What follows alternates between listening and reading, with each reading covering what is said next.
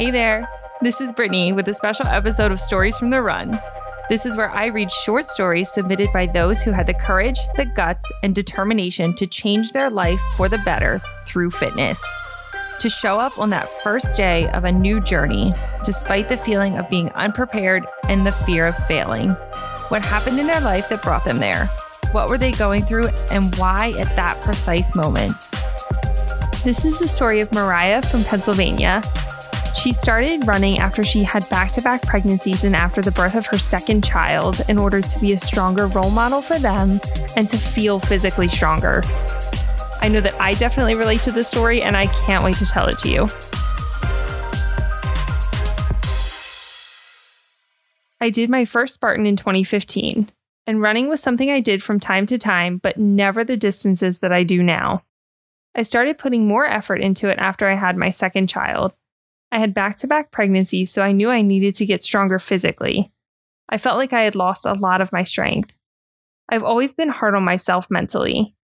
I was always a competitive person, so I can easily get discouraged when things aren't going as planned.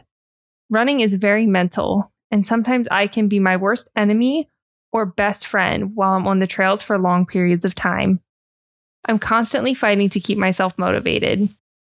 What started my journey is that I've always been into health, and I've also been a personal trainer for a while, so I have a lot of knowledge and background information from that. But when it came to running longer distances, I got really good advice from other runners, read some really good articles, and things like that. There's always something that you can learn. My favorite race is any race where I have to push myself. Recently, I did the Carolina Ultra, and although I had to take a DNF due to a knee injury, I really felt like that distance was for me. And I felt in my comfort zone, whereas I struggle with sprinting. I'm huffing and puffing by mile one. Girl, me too. The distance I'm willing to go is really such a mental thing for me, but in a positive way. There's always something more I can do. There's more miles, faster paces. And if you had asked me two years ago, I would have never imagined I'd run a road marathon or a 12 hour ultra, but here I am. I've done the marathon and I have the 12 hour ultra on deck. Maybe next year I'll be crazy enough to do a 100 miler.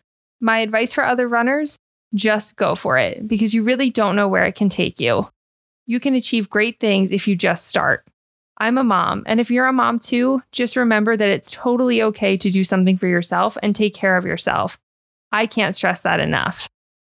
I'm currently preparing to run the Killington Ultra, I'd like to tackle a 100 miler down the road and just keep running when I can.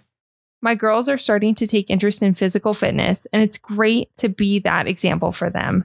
They're learning that you can be a mom and be happy and healthy. They're also getting into trying to lift weights and running, even though they're one and two. Maybe I can motivate somebody else. It's the best compliment when someone says I inspire them to try something new.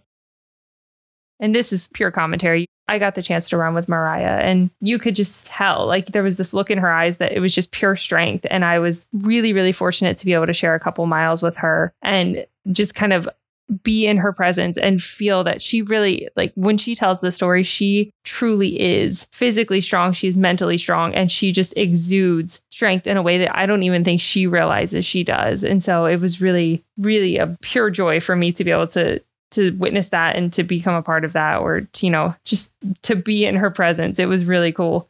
But yeah her story is it's it's a good one. It's one i relate to and i think it, a lot of people will will really enjoy it. Thanks for tuning in. If you like what you hear make sure you hit that subscribe button.